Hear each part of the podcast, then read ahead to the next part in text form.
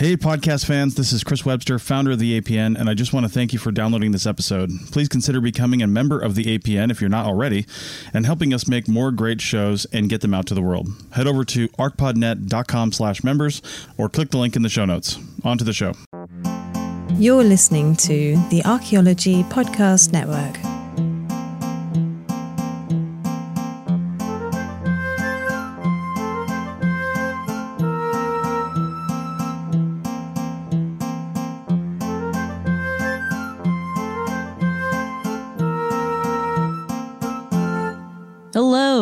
Welcome to The Dirt, a podcast about archaeology, anthropology, and our shared human past. I'm Anna. And I'm Amber. How's everybody doing? No? Yeah, same here. All right. This Well- week, the Summer Blockbuster series rolls on with the first film in my double feature, the Bold and Buzzy 2006 film Apocalypto, the fourth movie made by Academy Award winning director and alleged human garbage can, Mel Gibson. Is it buzzy because there's a lot of insects? Like buzzy, like it was talked about a lot? Yeah, yeah, yeah, the latter. Ah, There are some insects in it. okay. Just thinking like rainforest. Ooh, buzzy. I'll get to that part.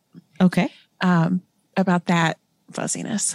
So, Apocalypto. uh, uh, Are you familiar? Are you very familiar? Have you seen it? I guess that's I the have- big one. No, I def- Okay. I definitely never saw it. I remember it coming out, and I remember public, you know, the vague public response to it, and I, I imagine we'll get to that. So Yeah, yeah, I'm I, it's a interested, vague like- memory. yeah. And it could go either way, um, and we'll get to that. Yeah, So, I really just don't care for Mel Gibson. Sure. Apocalypto was released when people were still not quite over his last movie, The Passion of the Christ, which Just starring the baffling Jim Caviezel. oh yeah, yeah, I, yeah.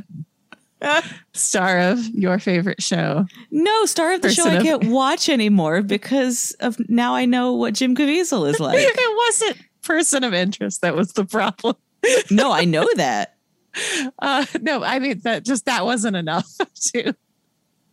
So the so it came out. So Passion of the Christ came out in 2004 and remains to this day the highest grossing R-rated film of all time. Wow. Like people went wild over it. Like specifically Christians and the ADL. They were the ones that went wild yeah, over it. okay. Yeah. Um, but somehow I managed to never see it despite being invited to screenings pretty much weekly for the second half of my high school career. It was wow. the thing to see. Um, so Mm. last week, Anna, you didn't spend much time talking about the plot of the dig. Uh, because there wasn't much plot. it's, they found a thing. it's, it's just sort of like very like uh, it does what it says on the tin. Yeah, It's like they dig. they do that. Um, but I think that it, in this case, in the case of Apocalypto, it would behoove all of us to know what exactly happens in Apocalypto, um, because I think it'll help our listeners understand where the critiques that we'll get into are coming from. Does that sound good? that sounds great. Okay, I I wrote this synopsis. Would you, do you want me to read any of it?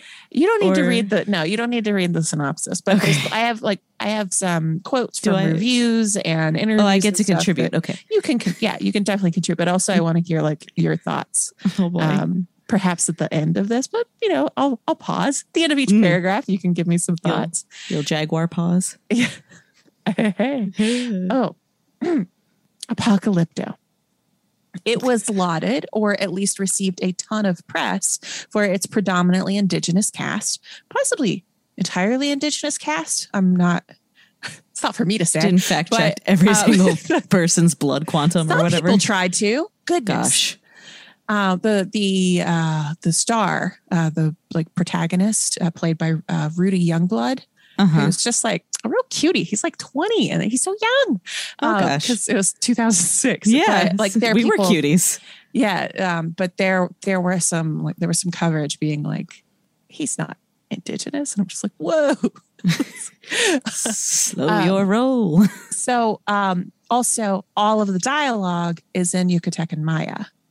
Mhm. Uh, Still like, a language. still still a language. Yeah, exactly. Yeah. Um, and so I, but I did lose count of the number of times the subtitle said speaking in Mayan, sometimes over the like subtitles provided by the film. And I'm Oops. just like, I know. I Let me read them. Yeah. uh Apocalypto big like focuses on Jaguar Paw, um, who is a young father and upstanding member of his village, um, who encounters a- an extremely freaked out man in the forest uh, while hunting tapir one day in the early 16th century CE with his dad and bros. Um, Okay. Jaguar Paw peaks, speaks on behalf of the hunting party and asks what the man wants, and is told that uh, they want to pass through. They're looking for a new life after their village was destroyed. Jaguar Paw tells tells him and whoever we are to move along, and a huge group of traumatized and injured people, mostly elderly folks, women, and children, pass through. Uh, so this experience haunts Jaguar Paw later that evening during the feast and storytelling and general vibing that goes on in the community that night.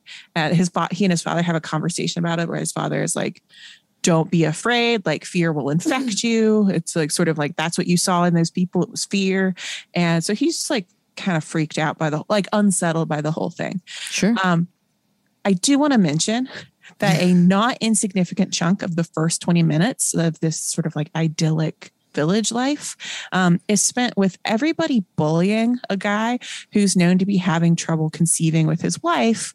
Um, and including by his harpy mother-in-law who's nagging him about it like super weird way to endear me to our heroes but go off i guess They're just like us. Is that what you're trying for? I don't yeah, I don't know what was happening there, but there there was some like um some some nice like uh familial intimacy going on Mhm. with like Jaguar Paw and his dad, Jaguar Paw and his wife, Seven, um, who is pregnant. That is her personality. Um, and his um young child. So that they're like they're cute. They're a nice little family. Uh, Okay. Early the next morning, Jaguar Paw wakes up from a nightmare in which the man he met in the forest is holding his own beating heart and then tells him to run. I remember. It was that in the trailer. I don't know. that's either that's just a really evocative description. no, it's like his I eyes are like quite wide and he's like Yeah. r- like hyperventilating and then he finally says run like while he's holding his heart. It's like I- it's a very striking image. But I think I. It must I- be. It must have been in a It trailer be- because it probably it would make sense to be in the trailer. Yeah. Um, early the next morning, Jaguar Paw, uh, sorry, no, we said that. Um, he wakes. oh, yeah. no. He, he has the nightmare. yeah, he, wakes up. he wakes only to see that a group of bloodthirsty warrior types have begun a sneak attack on the village. It's like quite crepuscular, and they've got torches, and they're they're like coming in. Um, Jaguar Paw Awful hides word for a nice time of day. Uh, Jaguar Paw hides pregnant wife and young son in a narrow ravine pit thing, um, only to find himself among those tied up and lashed to long bamboo poles in a chain gang of sorts and marched into the forest, across a river, up the side of the mountain, and so forth. So, Mel Gibson just really likes movies about long, torturous walks. Indeed. what I'm getting. Um, so all of this that I just described to you takes the first hour of the movie. Um, so I'm going to save you all of the gratuitous violence and misogyny because there's quite a bit of that. Just unlike those ladies. Um, so as they continue onward, as this this so it's not only uh, Jaguar Paw's community, but also um, the man he met in the freaked out man in the forest. And um and, and folks who had been with him they all get the, they've just been like abducted and are Mhm. being trafficked. Um so they continue onward and encounter what seems like i guess deforestation. Um a person dead from smallpox and a smallpox having child crying over their body. The child then becomes an oracle who tells them about how a man is coming to scratch out all the vile ones the day will become like night he'd run with the jaguar in their world it's all very distressing uh, the group continues onward, passing through what I think is a lime processing quarry. Um, like It would be everybody's everybody's like all white. Dusty. It's it's very that's it's a, it's a bit creepy in that way of just like you sort of like that was like a nice cinematic cinemat cinema Cinematic? I don't know. Vi- Visually, it was uh, evocative. Mm. Um, so, and then then it seems that these these like conscripted laborers um, are making plaster, um, and they go through some ruined agricultural fields and enter a city-like place. Um, it's got markets and women in cute shift dresses wearing uh, like weaving and people dyeing textiles. And there's visible inequality in the form of chic people on litters looking grossed out by the pores. I think that's what was happening in those scenes, like those those shots. Um, a classic Maya temple is being plastered and renovated because you know it's it's like anach- anachronistic, but they're renovating it, so it's, It's- so it's it's just old. It just needed a refresh. Yeah, yeah, This so is the historical society gussying it up. yeah, yeah. So that's it's sort of like a a way to like fit in monumental architecture, Yeah. but try to still make it like 16th century. Getting up to it, everyone is cut loose from their like bamboo shackles. Um, religious types come at the freshly cut free villagers with blue paint to smear over their the men's bodies, while the women in the group are put on a platform and auctioned off as slaves. Uh, the harpy mother-in-law is turned loose because she's rendered worthless. Great. Um, the men painted blue, including Jaguar Paul, are led down a corridor that has murals depicting blue men being led to a human sacrifice, um, which happen to be reproductions of real murals, uh, just dating to 1700 years before the film takes place. So that's, okay. the culture is static and hasn't changed well, in those that's a, like that's like a that's like I guess the the one like big one, like the one big issue yeah. like okay. of just like ugh, ugh. but it's helpful because it does help you figure out what's going on in the movie Yeah. um because um then they open up onto a, a plaza of a kind of differently anachronistic temple and a high priest is jauntily tossing heads down the side of, of the temple like the steps like a game of plinko um, so the high priest takes the stage and explains the premise of the movie, which is really helpful because at Mm. this point I had no idea what's going on.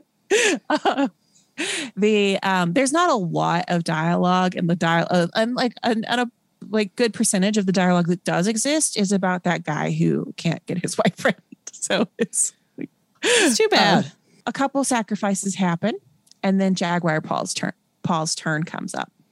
Uh, the high priest lifts the blade, and and so they're doing um, they're doing heart extractions, and then decapitation. So that's the the process.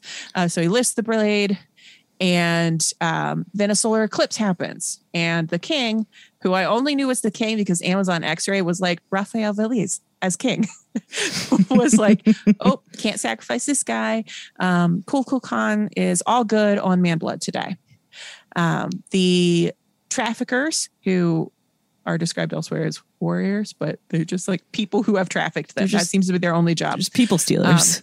Well, like the the yeah. Uh, so the traffickers then take the remaining captives to what appears to be a ball court, um, but instead of playing ball, they play the most dangerous game.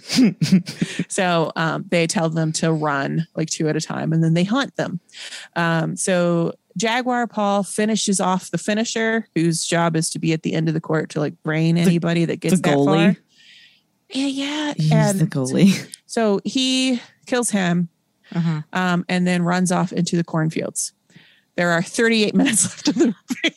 Uh, how how long is the total movie? It is two hours and eight minutes That's so much of the credits. movie. Wow, So this is how much time we spent. We spent the first hour, hour just like half. we're almost there. Jaguar Paw breaks through the other side of the corn, hotly pursued by the trafficker guys, and then hides in a tree, up a tree, until they pass him by. He then realizes that he's up a tree between a baby jaguar and a mama jaguar, and so he starts running again. The traffickers are then attacked by a vicious jaguar puppet. Realistic, huh? It's just, it's, How are those Jaguar effects? it's just like, it's, like it's like shaking a muppet. It's um, it's, it's actually uh, Triumph the comic dog. this is what it looked like. Yeah. Um, but I mean, that wasn't it. It took me out of it a little bit. um, Jaguar Paw keeps running, and one of the traffickers is like, "Oh, dang, that omen! Uh, we saw the day become like night. This Jaguar puppet came out and ate our friend's brain. Um, so I guess this guy is is pretty scary. Like he's like the the omen point. Yeah. Um, so they keep the chasing him. foretold. Yeah. So he they keep chasing him over a waterfall where at the bottom he's like, I'm Jaguar Paw, son of Flint Sky. I'm a hunter. This is my forest. Um, uh, but and then he fall like keeps running and falls into a sinkhole and some quick mud. Um, and and and it ugh. and in an admittedly extremely cool scene. Um, he crawls out covered in black mud and is re- reborn in berserker mode. Did they So- say anything in the film about reborn, or did you just choose to use that word? It that's kind of what's going on. Okay, like, symbolically, he like emerges like like in, out in of a the birthy mud, kind of and way. he's all black like he's Uh-huh. like head to toe like this like it's just like a charcoal paste is what it looks like and so he's just like He's be- extremely activated. yes and so he's like become the jaguar and and so Oh, it's, he's it's this like okay. so it's Mm. like he's like and this is a point where like things turn like in his favor He's because I he's back home in his forest. Um, and so it's like, it's my house. And uh, it's very cool. Uh, a torrential storm begins overhead, and Jaguar Paw manages to take out a few of the trafficker people before getting back to the hole in which his pregnant Oh, wife where he son- stashed his family. Yeah, yeah. So they've been hanging out in that whole like the whole movie, and it like occasionally goes back to them, like her using little ant heads as sutures on the little guy's foot, Mm. um, uh, trying to escape, fighting off monkey puppets. that one was really bad. One, the monkey puppet was was like actually bad, um, and then going into labor after See multiple s- falls. See the sticks on the arms. Um, so the storm is filling the hole with water. Oh no! and pregnant wife and child are in immediate peril. Um, the head warrior closes in on Jaguar Paw. Um, his son was the finisher that got finished. Um, so it's like now it's personal. Mm. Um, and so um, the head warrior is like about to close in on him, but then trips the same wire um, for the trap that killed the tapir at the beginning of the movie. Chekhov's tapir trap. Um, pregnant wife has a water birth while standing on a rock with the child on her shoulders. standing. Yeah, because she has to like get Oh. up on the rock because the water is filling up. Okay, because it's and rising. so like it is like bloop, and then there's like it's, a it's the it's like- Nirvana album cover. it's like the baby effects were like not great. There also Well, was like some they can't do Jaguar and Monkey, I know. I know. So, you know, whatever. I'm not, I'm not, that's not, I'm not taking issue with that. Um, so Jaguar Paw makes it to the beach. Um, like he's, he has to run off again because like shooters are chasing him. Yeah. Um, so he makes it injured and exhausted with a couple of traffickers stumbling along behind him. And here, this is good scene.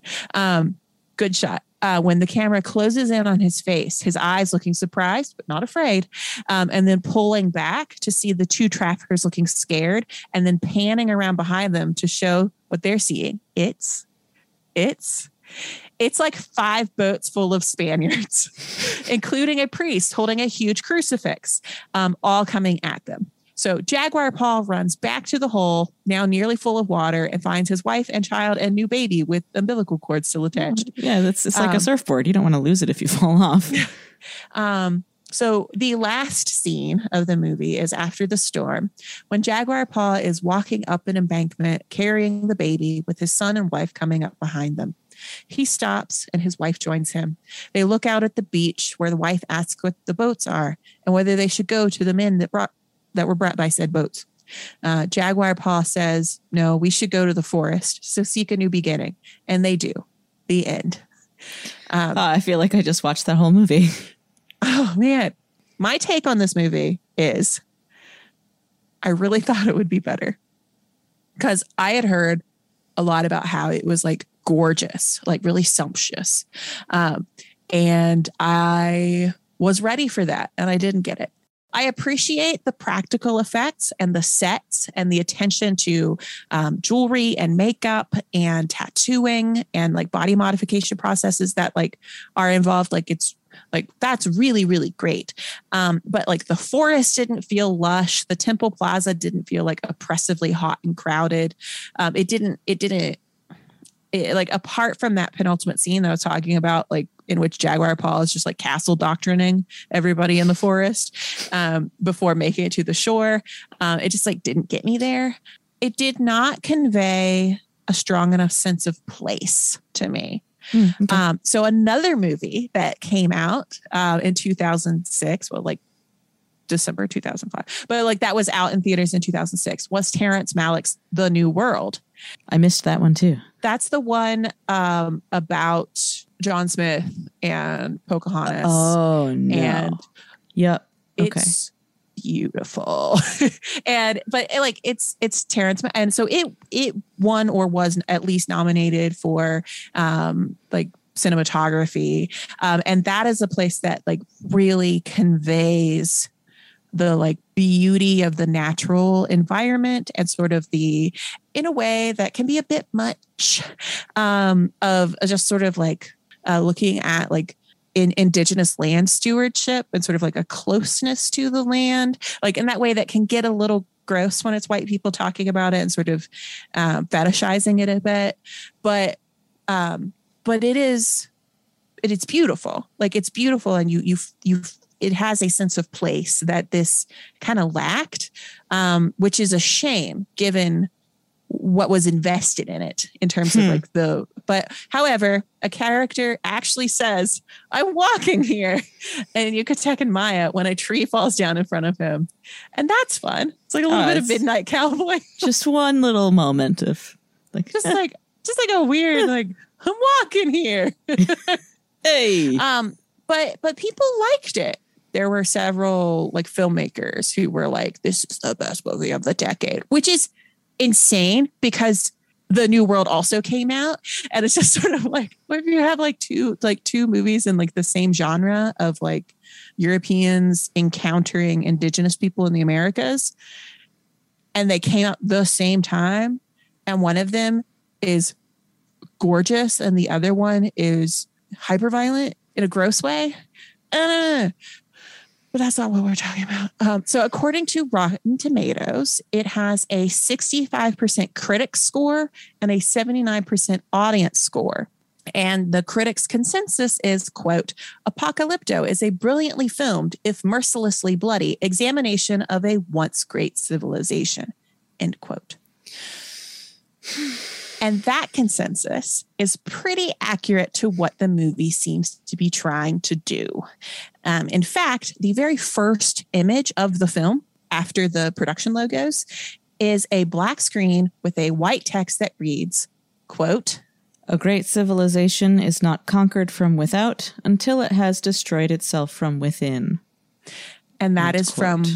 Will Durant, who is the co-author of the Story of Civilization. He's credited as the author of it, but his wife also wrote it. Um, and that it are you are you familiar with the Story of Civilization? No, but I just read this list of chapters. Yeah, that's no. This is an eleven volume set. Oh no. um, that looked at the history of civilization. Um, and and so it was really popular in like book clubs and like it was it was like a, a big like popular history meet push. Um, so Anna, would you like to read what those eleven the eleven volumes of the story of civilization set is? of white guys. Ugh. not just well, not just white guys. no, but boy. Chapter volume one. Okay, so I'm so sorry. Yes. Volume 1, Our Oriental Heritage. So that's the Sumerians up through the fall of the Achaemenid. It makes me feel a little better that that was 1935. Not a lot better. Kept going for 40 years. Yeah, well. Volume 2, The Life of Greece. Volume 3, Caesar and Christ. Volume 4, The Age of Faith.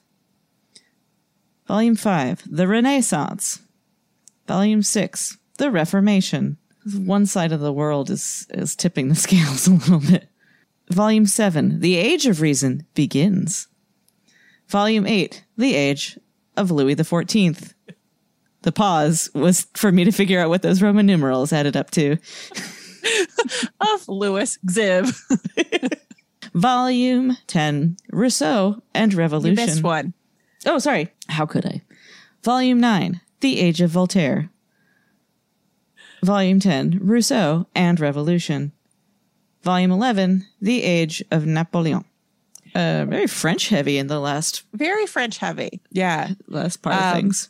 And so those those books those volumes were published between 1935 and 1975 he obviously talked a lot about civilization. And so it's fascinating to me that this quote um, would be this like very jared diamond quote. It's very victim blamey, also. because if you look at like what's being discussed in this it's sort of like the march towards reason the march towards Right, the- democracy using that quote at, the beginning of this movie is like, well, the reason that this quote unquote collapse happened is it's their fault.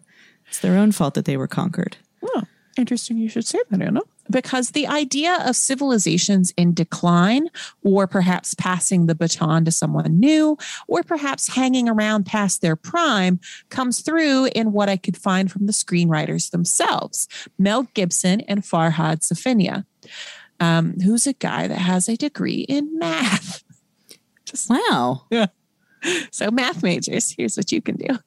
Um, from, I'm going to have Anna read a quote uh, from a 2006 column from the Hollywood Reporter, which was then syndicated in the Washington Post. Anna. Quote Safinia and Gibson chose the Mayan civilization as their historical point in time for several reasons. They wanted to explore a pre Columbian, pre European native culture, and they chose the Mayans over the Aztecs because of their sophistication and swift downfall. Safinia says, quote, The Mayans were far more interesting to us. You can choose a civilization that is bloodthirsty, or you can show the Mayan civilization that was so sophisticated with an immense knowledge of medicine, science, archaeology, excuse me, and engineering, but also be able to illuminate the brutal undercurrent and ritual savagery that they practiced. It was a far more interesting world to explore why and what happened to them, end quote. Oh. Yeah. And then Oh, at boy. a film festival screening that year, so this was in 2006, Gibson compared the setting of the film to the then three-year-old Iraq War, saying, quote, the precursors to a civilization that's going under are the same time and again. What's human sacrifice if not sending guys off to Iraq for no reason? To an extent, yeah, I'm I'm here for. Uh, I mean, not I'm not neither here for the No, Iraq you War just- nor human sacrifice. You are thinking about- appreciating the metaphor. like thinking yeah thinking about um if we are to consider what is considered like ritualized human sacrifice like an argument could be made that like the um the treatment of like people in the service industry since the beginning Sure. of the pandemic. Like that's something that could be seen from an etic perspective so an external perspective as a form of uh, sacrifice. So like okay okay fine. And honestly like that stuff was one of the least problematic things that Gibson said that year because 2006 was Mel Gibson's slur speed run Yeah, that was I remember like that. that. was the year that he was just like going for it. Um, so let's take a break, and then when we come back, I want to dig in a little bit more about uh, into what Apocalypto is doing and how its violence might extend beyond what happens on screen. It's Chris Webster again. If you haven't checked out our new parent website, culturomedia.com, then please do. Culturo is spelled K U L T U R O, and it's where we promote all of our live events. We've got one coming up in November. Check it out over at Culturo when it gets posted. If it's already happened and you're hearing this, then as a member, you can go to your member pages and see the event recording. Our live events are always free, but you have to show up during the event to see it. So that's culturomedia.com for all our live events and more. culturomedia.com.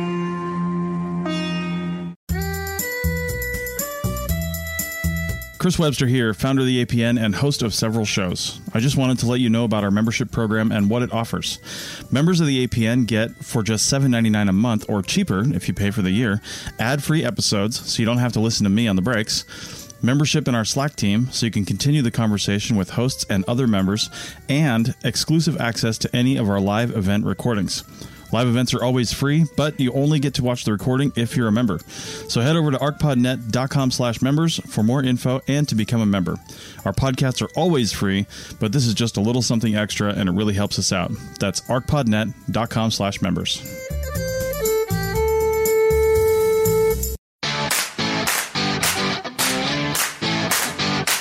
This is Chris Webster at the APN. I'm also a project manager for several industries. I wouldn't be able to keep on track with really anything if it wasn't for Motion. With Motion, I just say what I need to do, how long I think it will take, what sort of priority I think it has, and Motion builds my day for me. It'll even build in breaks because, let's be honest, it's hard to remember to stop to eat lunch sometimes. So head over to archpodnet.com slash motion for a free trial and a discount if you sign up. You'll kick back a small amount to the APN if you do. That's archpodnet.com slash motion.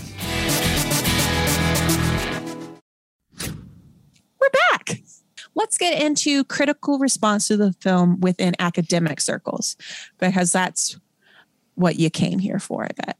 Um, so there are plenty of reviews that panned it as like inaccurate or racist, um, just sort of like, and and lots of things that are like kind of in the scheme of things nitpicky. The way Sort that like surface level. like somebody being like, well, you know, like if it were a solar eclipse, it wouldn't happen in the middle in the few minutes. It would take hours. But it's like, yeah, it's a movie, and like that kind of stuff. or the people being like, oh, there's a there's a classic Maya temple there, and it's like in the post classic, like proto historic period, like They, they still have have- them. they were still there. They were still there. They're Um, really big. they're they, they're big and they stay there, and so like yeah, it might not be new, and like, but also And they like, were replastering. Well, yeah, which like fair enough. Like I like good, good for you. Like I'm glad you I'm glad you but also like it isn't as impressive visually to somebody watching a movie if it's just like a flat open space. Like Yeah. it's harder to get like a crowd and a guy if they're all like on the same level. So Yeah. like stuff like that where it's like, oh come on, like that's the thing you're mad about. Like just sort of like like when we have bigger fish to fly, fry, fish to fillet, weird, um, bigger fish to fillet. Um, so one critique that I think tackles the issues uh, that I think are most important uh, comes from Traci Ardren, who, um, in writing for Archaeology Magazine, in is up is apocalypto pornography. Uh, because that was the word that came to me while I was watching, is being like, this is Like pornographic. porn? Yeah, and just like Mm. like just violent and like not and um the traffickers are like kind of cartoonishly villainous. Like this would be like i'm crazy. Like i'm a crazy guy. And it's just like messing with people and stuff like that. And it's just like is this a religious thing? Like are you getting sacrifice it's like for a, a holy purpose? Like are you like trying to like turn a profit off of human tra- like what are you doing? What's But your it's, like, motive? some some like one of uh, one i think one of the characters are is just like oh he's just like the wild card and like in the outfit. And it's just like what's what? Um Sure. Ardren says Anna will read what Ardren says sorry. Quote Gibson's efforts at authenticity of location and language might, for some viewers, mask his blatantly colonial message that the Maya needed saving because they were rotten at the core. Using the decline of classic urbanism as his backdrop, Gibson communicates that there was absolutely nothing redeemable about Maya culture, especially elite culture, which is depicted as a disgusting feast of blood and excess. Before anyone thinks I have forgotten my Metamucil this morning, Fiber is important. I am not a compulsively politically correct type who sees the Maya as the epitome of goodness and light. I know the Maya practice brutal violence upon one another, and I have studied child sacrifice during the classic period.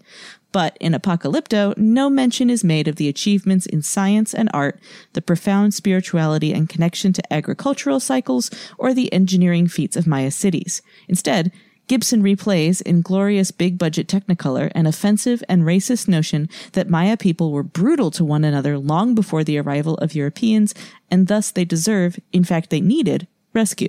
This same idea was used for 500 years to justify the subjugation of Maya people, and it has been thoroughly deconstructed and rejected by Maya intellectuals and community leaders throughout the Maya area today. In fact, Maya intellectuals have demonstrated convincingly that such ideas were manipulated by the Guatemalan army to justify the genocidal civil war of the 1970s through 1990s. To see this same trope about who indigenous people were and are today used as the basis for entertainment, and I use the term loosely, is truly embarrassing. How can we continue to produce such one sided and clearly exploitative messages about the indigenous people of the New World? I loved Gibson's film Braveheart, I really did. But there is something very different about portraying a group of people who are now recovering from 500 years of colonization as violent and brutal. These are people who are living with the very real effects of persistent racism that at its heart sees them as less than human.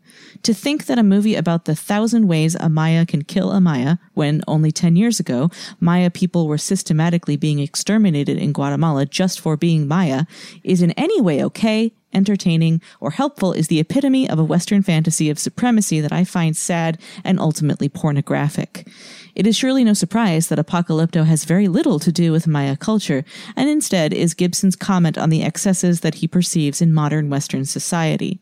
I just wish he had been honest enough to say this. Instead, he has created a beautiful and disturbing portrait that satisfies his need for comment, but does violence to one of the most impressive of Native American cultures. End quote that's so like when I like the sort of nitpicky and pedantic corrections and like complaints that people have like that kind of stuff makes me mad because they are missing the point. and the point yeah, is I the know. one that ardren's making there yes uh, of just being like this is actively harming the community yes. that still is there yeah and so an alternative position oh no um, is voiced in richard hansen's chapter relativism revisionism aboriginalism and the and emic etic truth the case study of apocalypto. Too long. Your title's too long.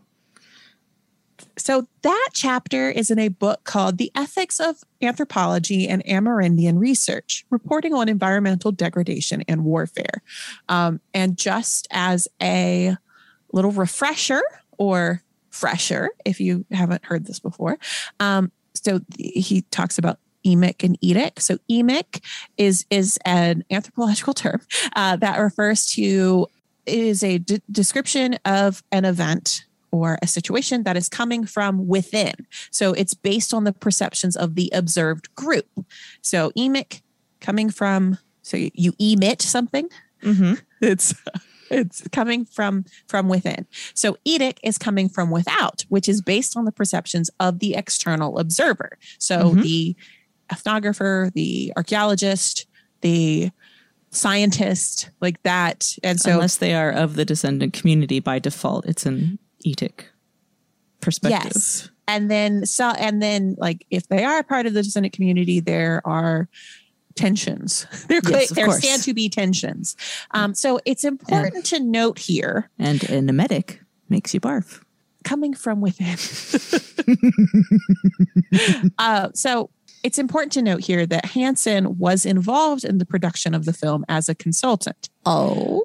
Yeah, yeah. And so um, the most interesting to me aspect of the entire chapter was the inclusion of his own photos of the city set and information about all of the research and detail that went into creating the setting and development of the film. Um, not much of that makes it to the screen, much less to the foreground of the audience's experience. Um, so, uh, did you ever see the show Rome?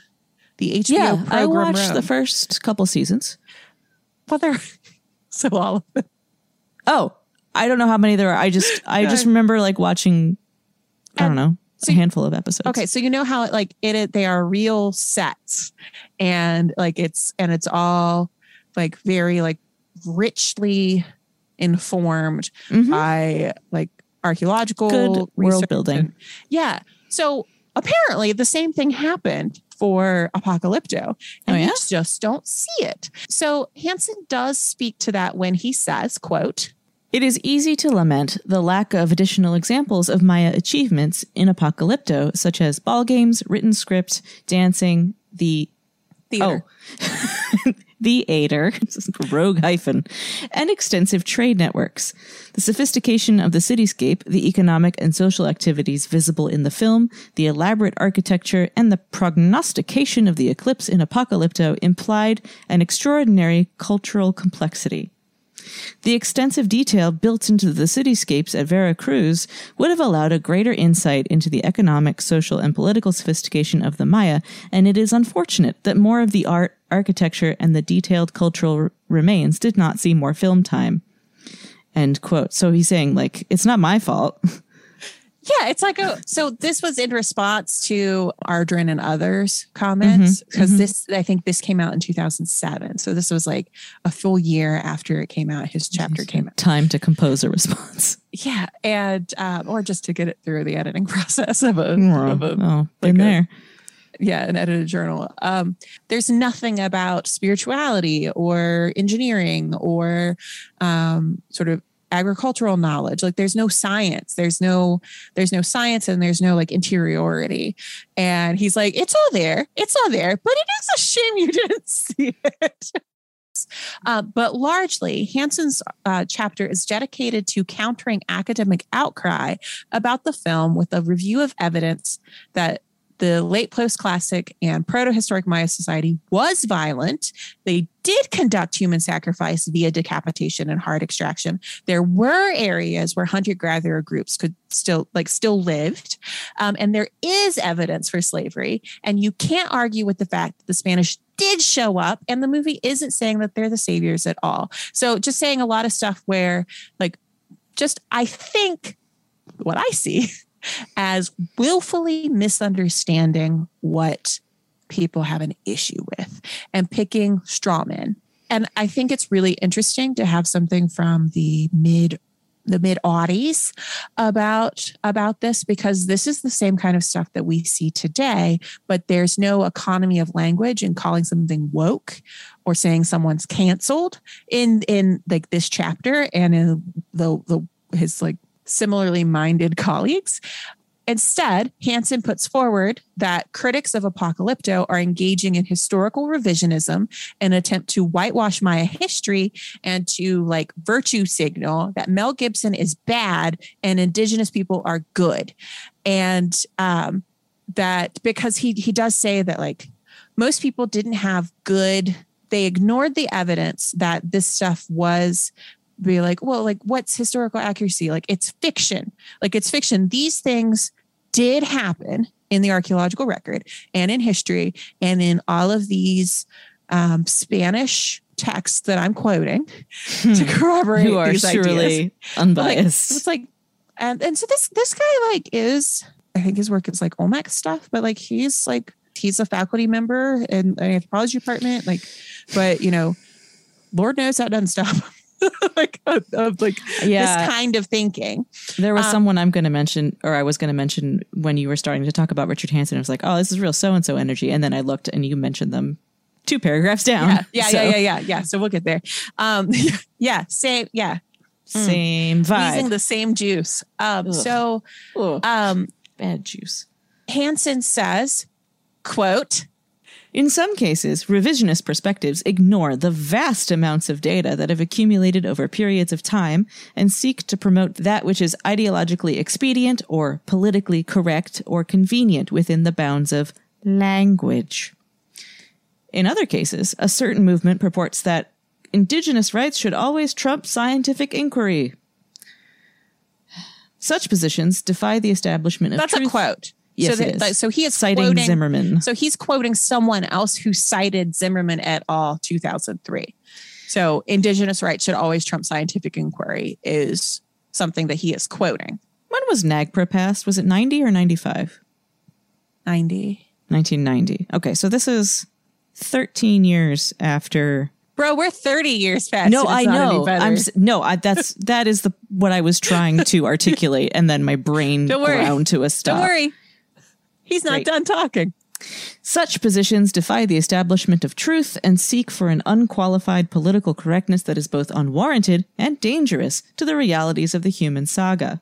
On a more subtle note, it can lull a society into an intellectual complacency, generating a moral and intellectual failure to acknowledge or improve on mistakes or violations of accepted values of universal human rights. End quote. So this idea that he's talking about here, and this kind of work, uh, of this idea of saying like factually, all the things that happened in this movie are borne out in evidence. And you just don't want to admit it because you think that by acknowledging the reality of like like ritualized and systemic violence you are just like feeling guilty. It's your white guilt. Also he references alex jones and paul joseph watson.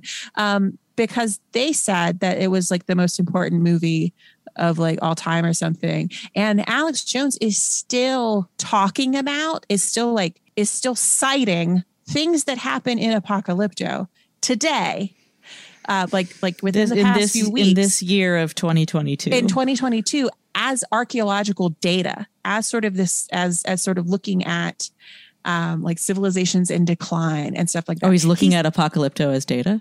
yeah Oh no! like he he like viewing it as as like literature as like yeah, as scientific literature a text, and I a just- rich text. i finally figured out what it was because he like always talks about it i'm just like where's he getting this like where is he getting what did he see and he saw apocalypto in 2006 and he thought it was great um, and so All right.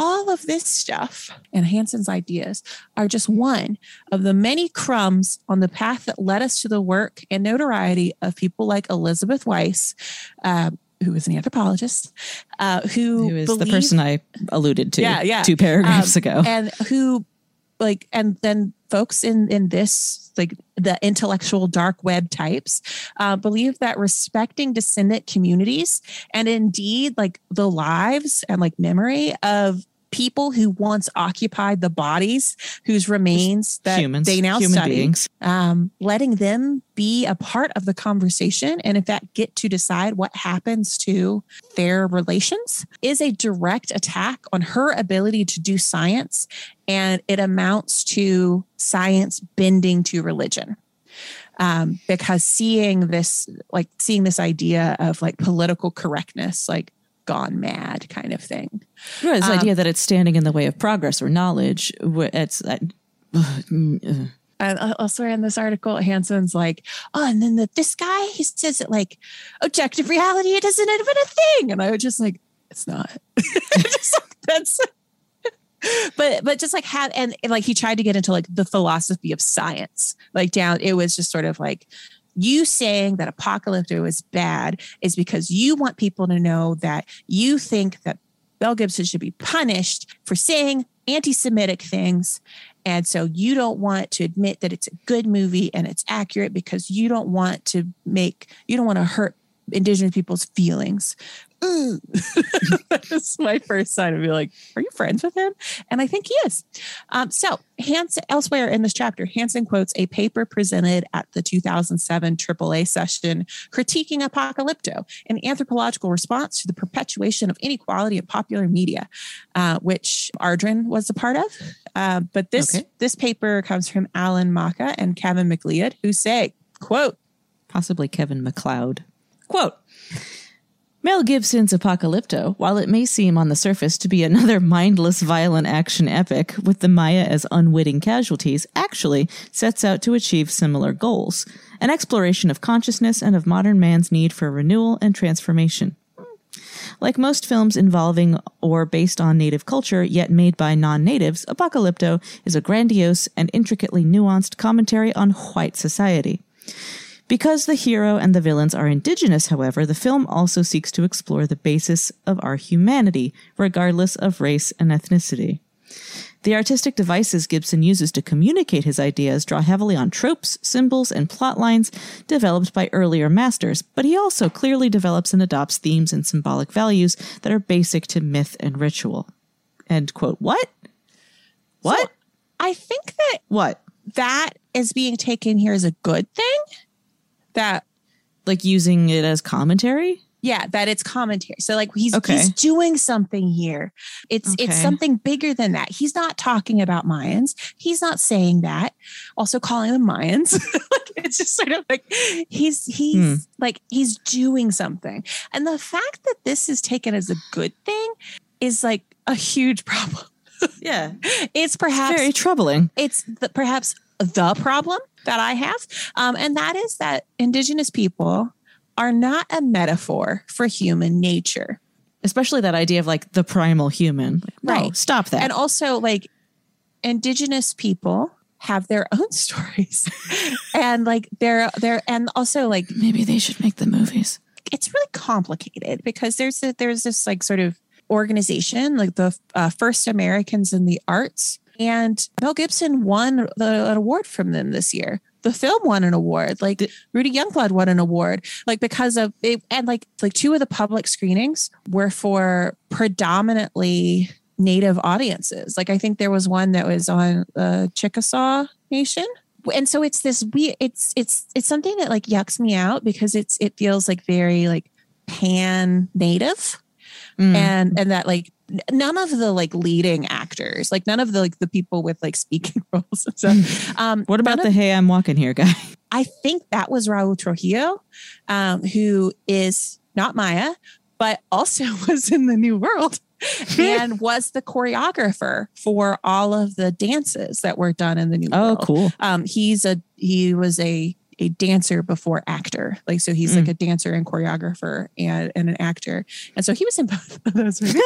Um but i don't think anyone's maya you've just got this guy who's like yaqui and cree um unless you talk to that one guy who wrote an article it's like oh yeah. And it's like whoa. Chill. and um Why don't you make a movie about the excesses of the rich and European and white? Like why why not just do that? Why why make it a Maya metaphor? yeah like if you're going to go to all the trouble of making all these things historically accurate which were gorgeously Presumably done hiring Richard Hansen. um, which like he wasn't even like the biggest part, the biggest contributor to it it seems um but like if you're going to go to all that trouble why don't you tell a maya story there is a maya story in it there's a um the village the night before the raid Mhm. there's like a an elder who is telling a story and it's Hmm. a traditional i don't know if it's a yucatecan story but it's a traditional like traditional mesoamerican Okay.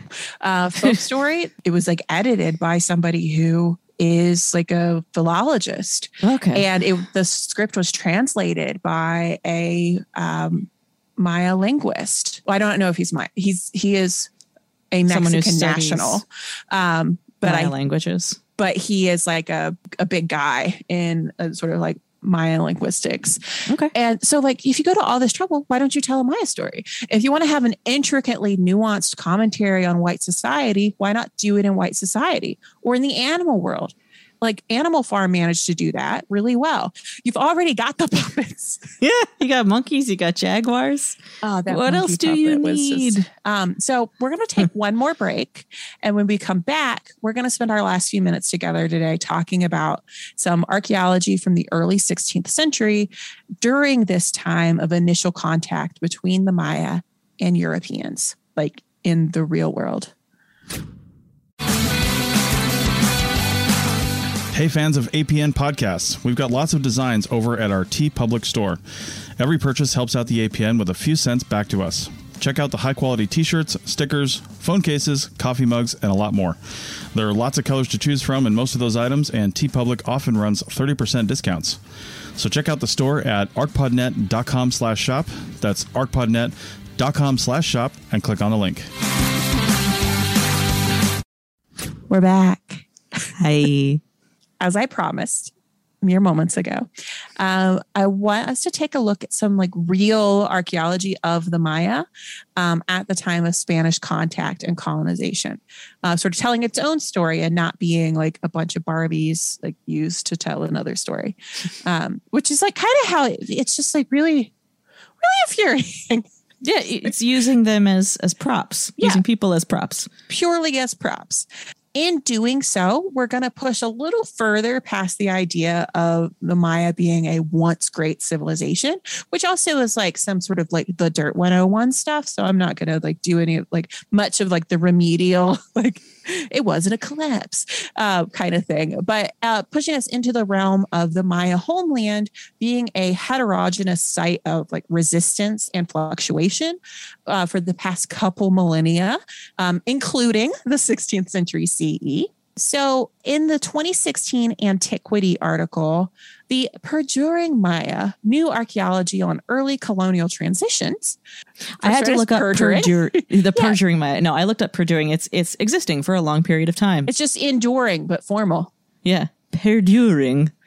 Um, authors Maxine Oland and Joel W. Palka move away from that monolithic Maya got conquered worldview and break up the archaeological literature concerning the period of contact in early Spanish colonialism into like circumstance defined zones. That's interesting. It's really, really interesting. And um, to further everyone's interest, I'm going to have Anna uh, quote the article as to what these zones are. There's three of them.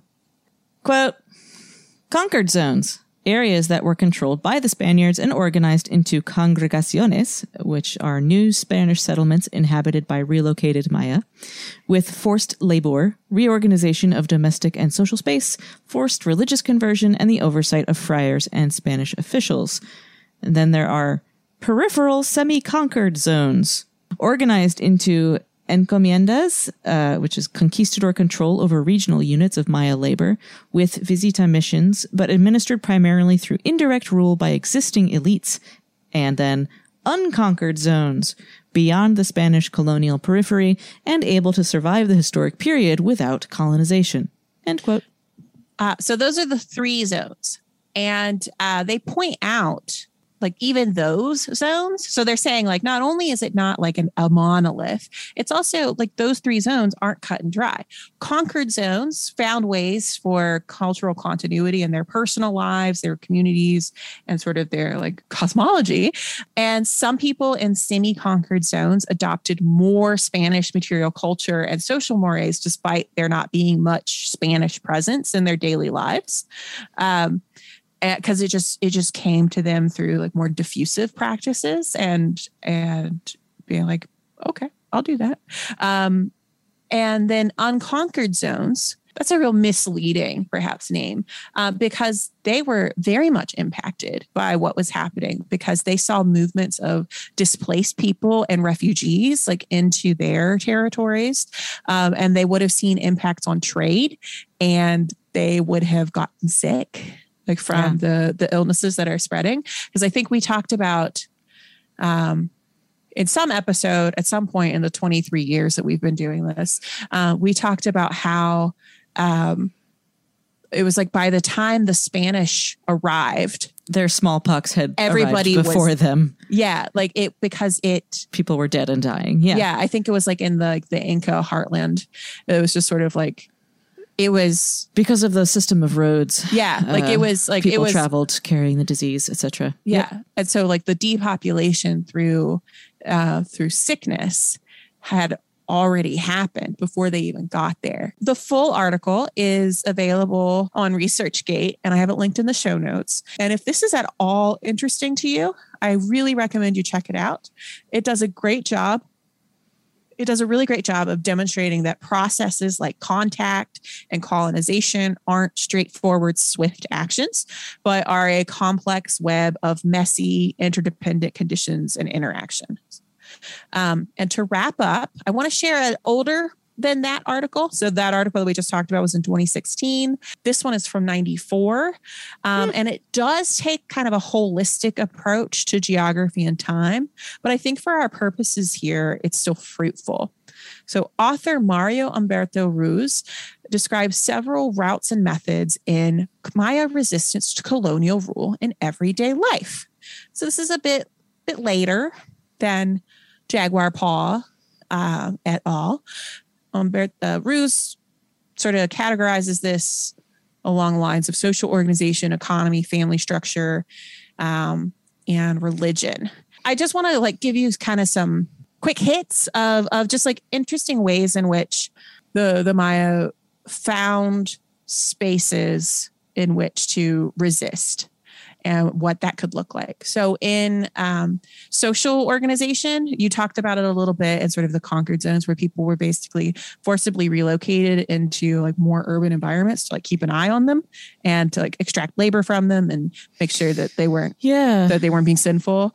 Um, they people regularly fled the towns they were organized into. They burned them to the ground and then booked it. Um, they requested royal permission to relocate, going um, through appropriate channels. Yeah, like just started being like, I don't can, like this. Can I go can I go? Yeah. And then just moving away en masse. And so it became like there were these, it got to a point in um, I think in like what later became Belize, that the Spanish officials were like, okay, we got to try it again. But like, like basically, like no one lived in the towns. The towns were just vacant, and so they kind of had to like build new towns to like round everybody up and put into again because they just like were not. They were like a in no way toddler who doesn't want to go for a nap. It's like no, but you know, like a lot bleaker. Yeah. So in econ- in terms of economy, uh, Yucatecans refused to grow surplus corn. Uh, they they just like refused to grow No. more and then handed. Yeah, they're just like we won't be doing that, and that led the Spanish to have that. to create their own agricultural fields, which like of course was were tended by conscripted Yucatecan I- labor. Love that But list. They had to like It made their day harder. they had to go yeah they had to go Yeah. yeah they had to go to a, additional work to because they were just like I mean, why that would I why would I make more? It is a form of resistance. resistance. yeah, Yeah. they're providing Um, friction. In in what became Guatemala, uh, Maya stopped growing corn altogether and they switched to a foraging based diet. And so they just they they just made a decision to just like stop growing it because they aren't going to be exploited. So they like started eating a lot in the way of like roots and um and just like Sure. foraging. In mines, in agricultural settings, um, they were uh, conscripted and enslaved workers, uh, were like treated horribly apart from the fact that they were conscripted and enslaved. Like, this is like the baseline. Um, and so they frequently staged revolts, killed their overseers, or in cases where they lacked community support, uh, they uh, resisted in the form of dying by suicide, of just being like, you won't get any more labor out of me. hmm I thought those those were very interesting. Just Yeah. being like, they, no one's like, oh no, like they're they're just like, no, how do we how how do Yeah. we keep this going? Yeah. Um, so the family structure was very much altered under um, Spanish uh, colonization. Um, they had a focus on cutting out sexual behavior, like and like all together and rebranding it as sin, um, and enforcing a monogamy and shifting from patrilocal to nuclear families because they were like it gets too polygamous and it's weird. Uh, it does sound Catholic. Yeah.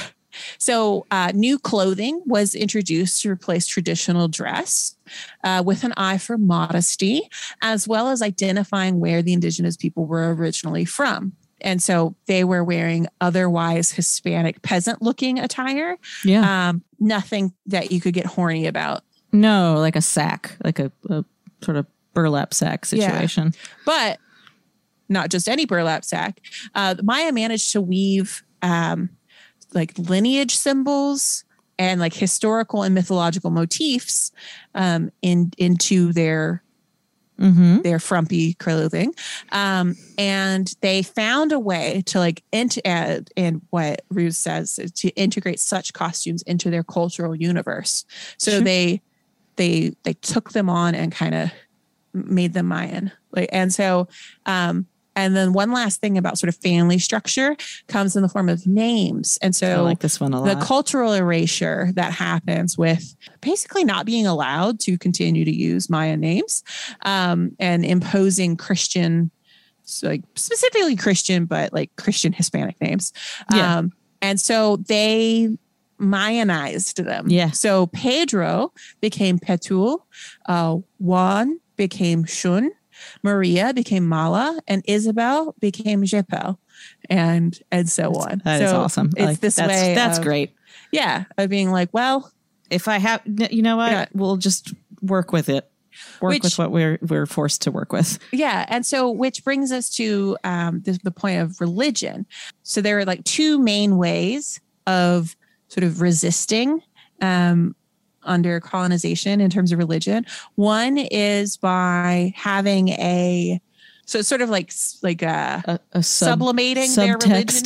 Yeah. Yeah, like making their religion subtext to the religion that's imposed upon them. So having coded language, hidden rites, underground beliefs, and like prayer in secret. So like stuff that happens like in their own homes, in their own minds, like in and sort of I- um, I mean, I went to Hebrew school. I am aware of analogous situations. Yeah, and so um, also the the um, the concept of syncretism, where uh, people who are in of like minority faiths and majority faith contexts uh, or just like points of cultural contact and exchange of um, pulling elements from one cultural tradition and sort of fitting it into yours um, in, in with respect to religion so the idea of like uh, Bridget becoming Saint Bridget, and like the, you Yeah. hear stuff like like Catholicism loves to do this. Yeah, and, Um, and in the Maya, we actually just talked about this on old news, but the the Maya corn, the maize god, um, is sacrificed every year and is reborn. So I imagine, like in talking about sort of Christianity, the idea of rebirth, like it's easy to draw parallels and kind of make Yeah. those things work together. Yeah, and so uh, Ruz points out that um, this was made a bit easier by the existence of sort of parallels between um, Mayan and Christian religious concepts. So they were able to sort of be like, okay, sure, yeah, I'm doing this, I'm doing this, um, but but still by modifying your expression of faith to be a bit more palatable to your oppressor. Something that won't get you, you know, hurt or killed. Yeah. And it's a and so over time your faith the faith that you're expressing may shift towards that, but it isn't uh, you're not being apostate about it. And then in the the last the last point that I want to bring here, which I think is a good way to bring it on home, um, is what Ruz categorizes under resistance and redefinition. Anna. Quote A great part of the highest knowledge that only the initiated possessed disappeared when these individuals died. In fact, the culture of the elite was condemned due to its relation with the structure of power and religion, but the common people had the necessary flexibility to resist the clash and to adapt to the changes. The enterprise was to endure, or perdure, and thus to contrive the mechanisms by which to survive. The loss could be recovered, and that which was created once could be recreated. In keeping the sign, perhaps the meaning could be recovered later. End quote. And I think that that's a great place to end today on a note of continuity and survival. So, as usual, it's not a matter of collapse, um, and civilization remains a subjective and arguably useless metric for evaluating the world around us and perhaps opening a movie with. Um, but I Thank you for watching this so I didn't have to. dis- I'm disappointed in it. I wasn't surprised by most of it. I thought it'd be more beautiful. I should have just watched the New World again and been like, "Hmm."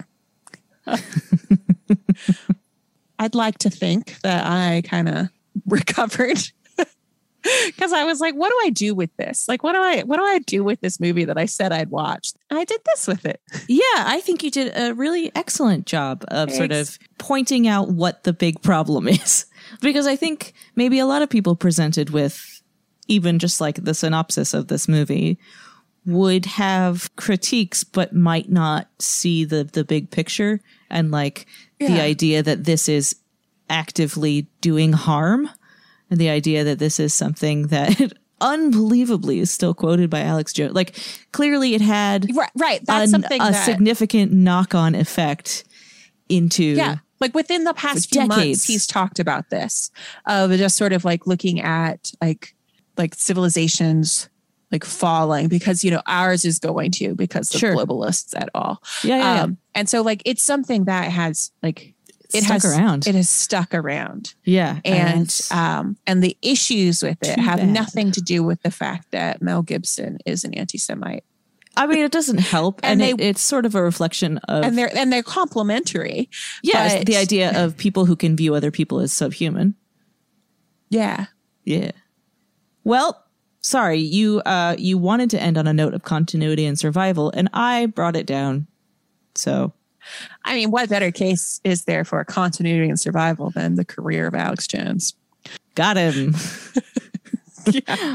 Eh, zing. Um, so we've got one more main feed summer blockbuster to come, and that's me again. I hope that it won't be an hour of me telling you not to watch a movie. it might. yeah, it might.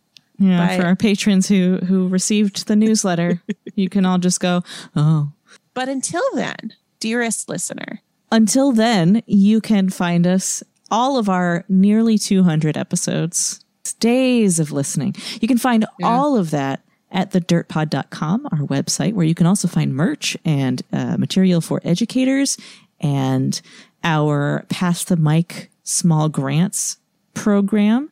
You can find all of that at thedirtpod.com along with all of our social feeds. But if you want to do that separately, you can find us on Facebook at The Dirt Podcast. On Instagram, we are at The Dirt Pod. And on Twitter, we're at Dirt Podcast. And we really appreciate you, all of you. The reviews you leave, the fact that you spend your time listening to us. Wild.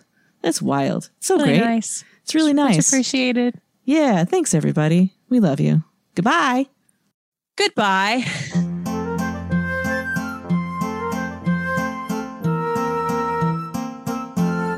This episode was produced by Chris Webster from his RV traveling the United States, Tristan Boyle in Scotland, DigTech LLC, Cultural Media, and the Archaeology Podcast Network. This has been a presentation of the Archaeology Podcast Network.